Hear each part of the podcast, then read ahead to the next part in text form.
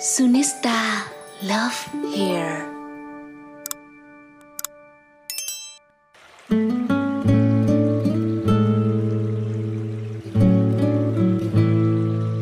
Hi, là Bảo Quỳnh và Sunista đây.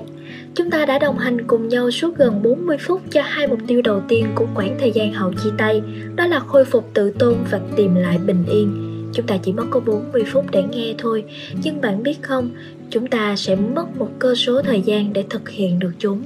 Tùy mỗi người mà bạn sẽ tốn một lượng thời gian khác nhau, có khi vài tháng, có khi vài năm, nhưng trung bình là tầm 6 tháng đến 1 năm chính là khoảng thời gian bình phục được cho là nhanh nhất.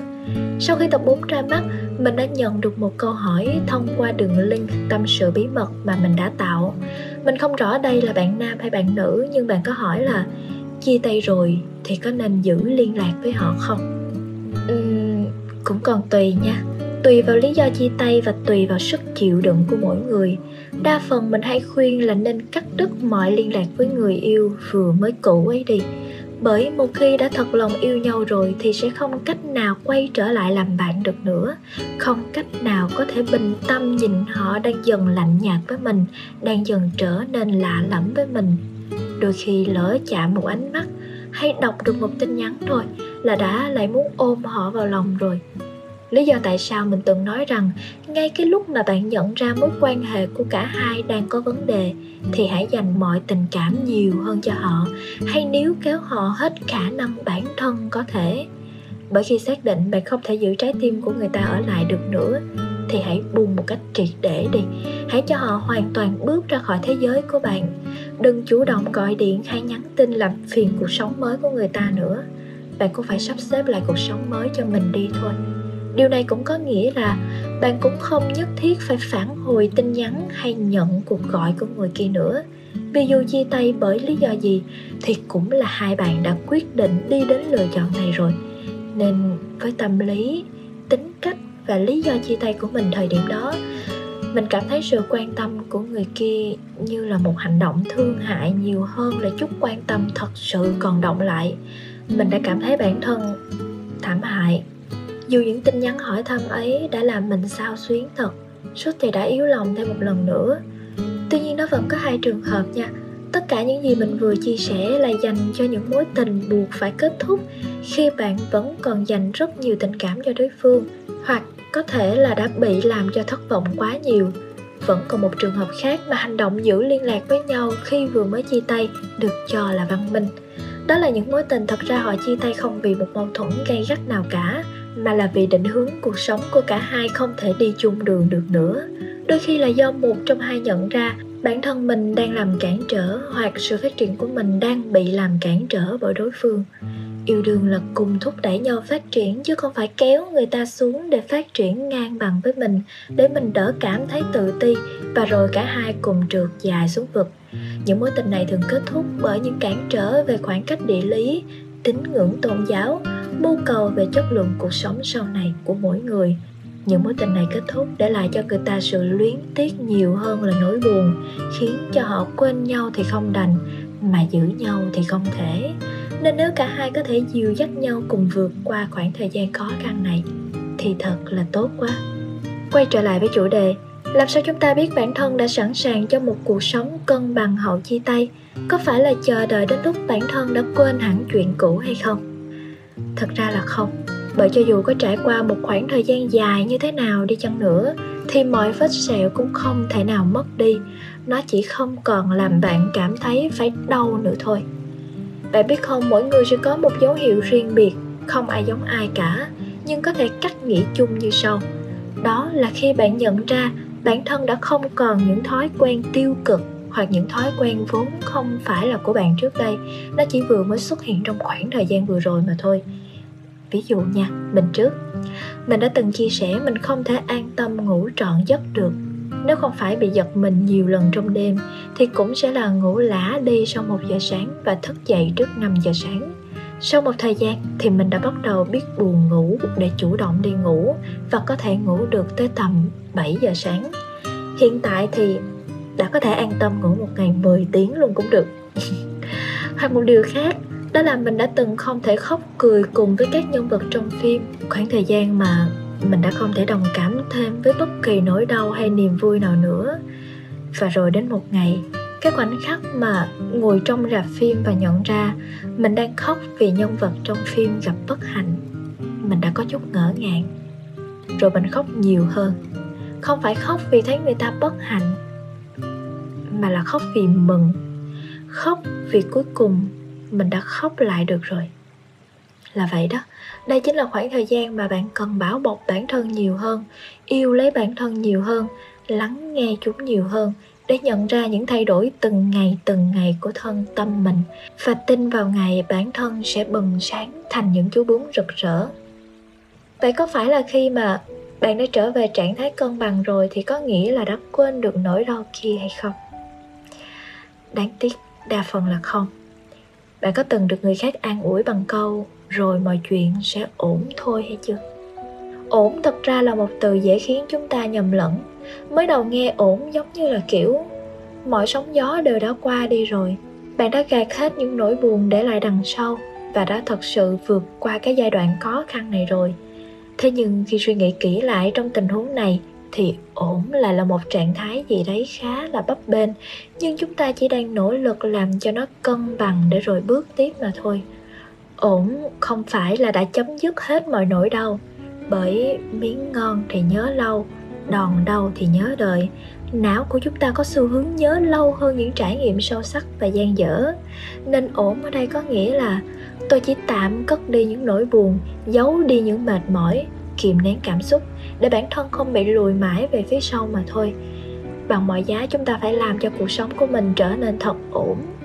Tha thứ cho tất cả để bản thân mình được bình yên sau những sóng gió đừng mãi mang lòng căm ghét một ai cả, bởi vì việc căm ghét một người sẽ khiến chúng ta cảm thấy khổ sở hơn rất là nhiều. Và để đảm bảo cuộc sống hầu chia tay của bản thân luôn được cân bằng, mình có một vài gợi ý dành cho bạn như sau. Gợi ý thứ nhất, hãy bắt đầu hoặc tiếp tục với một công việc có thể tạo ra thu nhập cho chính bạn. Điều này mang lại cho chúng ta khá là nhiều lợi ích. Đầu tiên đó là khiến bạn cảm thấy bản thân mình vẫn còn có giá trị, vẫn còn có chỗ đứng, chứ không phải là một đứa vô dụng, vô công rỗi nghề, xứng đáng bị chán ghét. Thứ hai, sẽ không ai sống thiếu ai mà khổ sở hết, nhưng sống thiếu tiền thì nó chật vật lắm. Tin mình đi, khi bạn có một nguồn thu nhập ổn định rồi, tự khắc mọi chuyện khác nó cũng hanh thông.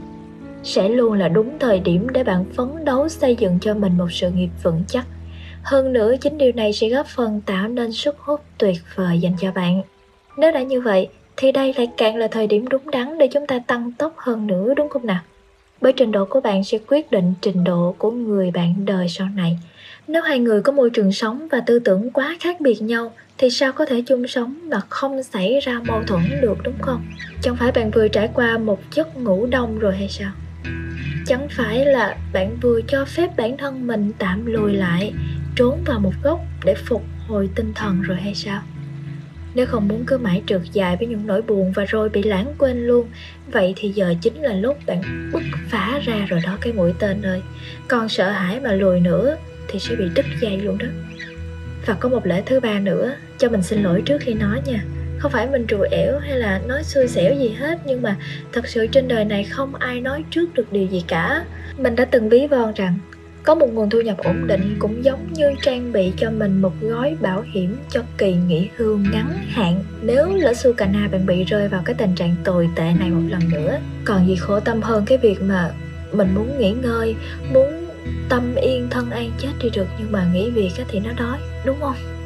Mà nói chung á nó đi qua mà nói lại, thật ra khi bạn đã có một nền tảng tài chính vững chắc rồi thì những chuyện như thế này sẽ không làm cho bạn cảm thấy bị hoang mang và bấp bênh nữa. Bởi lúc này bạn không chỉ có một mối bận tâm duy nhất là họ. Nhớ nha, hãy tích góp cho mình một nền tảng tài chính đủ dư giả để mà khi thấy mệt thì bạn có quyền chọn nghỉ chân một chút. Gợi ý thứ hai, hãy thử với ít nhất một trải nghiệm mới.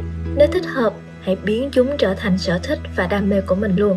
Ví dụ, đó có thể là một môn thể thao, một môn năng khiếu, một kỹ năng mềm, một lĩnh vực mới, hoặc là học thêm một ngôn ngữ thứ n chẳng hạn.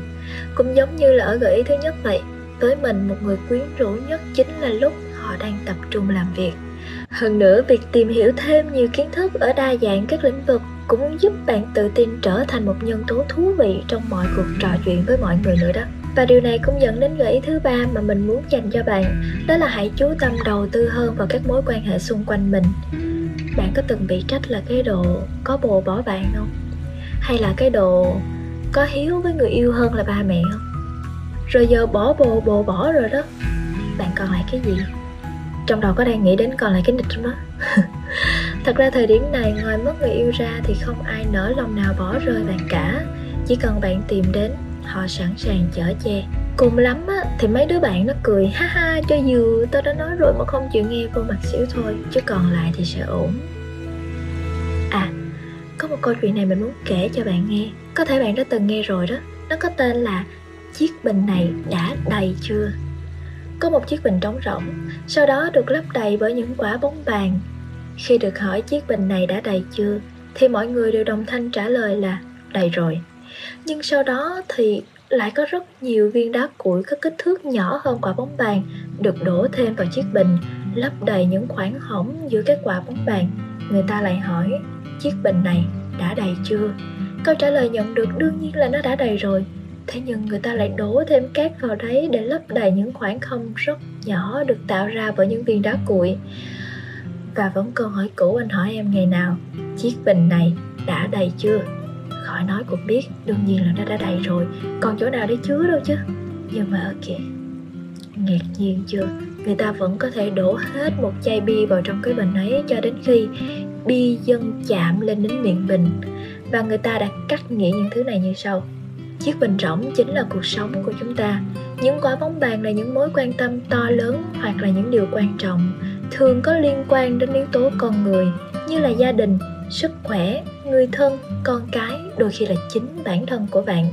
Nếu tất cả những thứ khác bị mất đi và chỉ còn mỗi họ ở lại, thì cuộc sống của bạn vẫn sẽ đủ đầy. Các viên đá của là những mối quan tâm thứ cấp.